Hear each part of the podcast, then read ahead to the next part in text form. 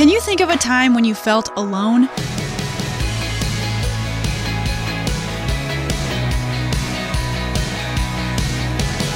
Hey there, Emily Tenter here, and this is Unlocked, your daily key to unlocking God's Word in your life.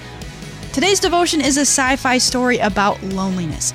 It was written by Linda Washington and is called Orbiting. The comlink buzzed. Osaka karaoke? Command Center's usual check in code. Sarah gave the expected response in a choked whisper Apple Osaka karaoke. A OK. What else could she say? They only checked to make sure she was alive and in her right mind. And if she wasn't, well, there wasn't much they could do. The buzz sounded again.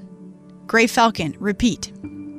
She cleared her throat and said it louder this time Apple Osaka karaoke. She pressed her index finger against her thumb, ending the communication the chip in her hand allowed. She couldn't take this anymore. Even the name of the space station, Lighthouse, showed how lonely it was.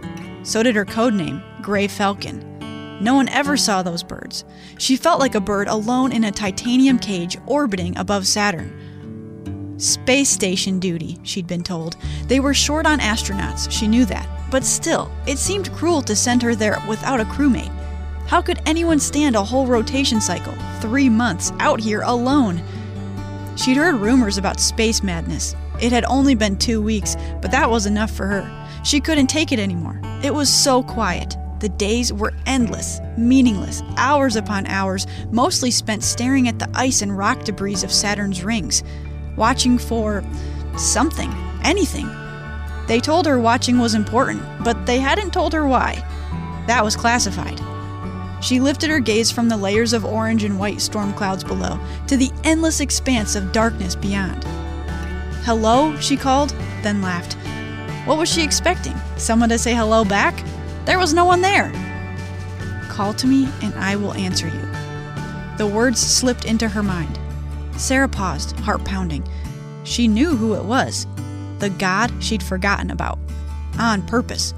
She snapped off the monitor glasses she usually wore while observing. The rings of Saturn in all their diaphanous splendor slipped into view, a reminder that he had created this, a reminder that she wasn't really alone, that she'd had someone to talk to all along, and still could. A warmth began to spread through her. Maybe it was time they talked again. Jeremiah 33 3 says, Call to me and I will answer you, and tell you great and unsearchable things you do not know.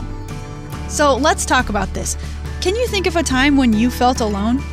Through Jesus, God has provided a way for us to be in relationship with Him, and there's nowhere we can go where His love cannot reach us. If you're feeling lonely, there's encouragement for you in God's Word. Spend some time today checking out Psalm 139, 7 through 12, and Matthew 28, 20 to keep God's Word alive in your life. We have some exciting things happening at Unlocked, and one of them is that we are getting some new music made special for the Unlocked podcast, and we want you to help us. We're wanting to create music that really highlights how special and unique Unlocked is with its sci fi, fantasy, poetry, essay, and fiction stories. If you have music that you think sounds like Unlocked, would you send it to us? It won't be our new theme music, but it will be so helpful as we try to collect inspiration for developing our own new music beds. You can send your favorite songs to us on social media. Find us on Instagram and Facebook at Unlocked Devo. Until next time, I'm Emily, encouraging you to live your life unlocked, opening the door to God in your life.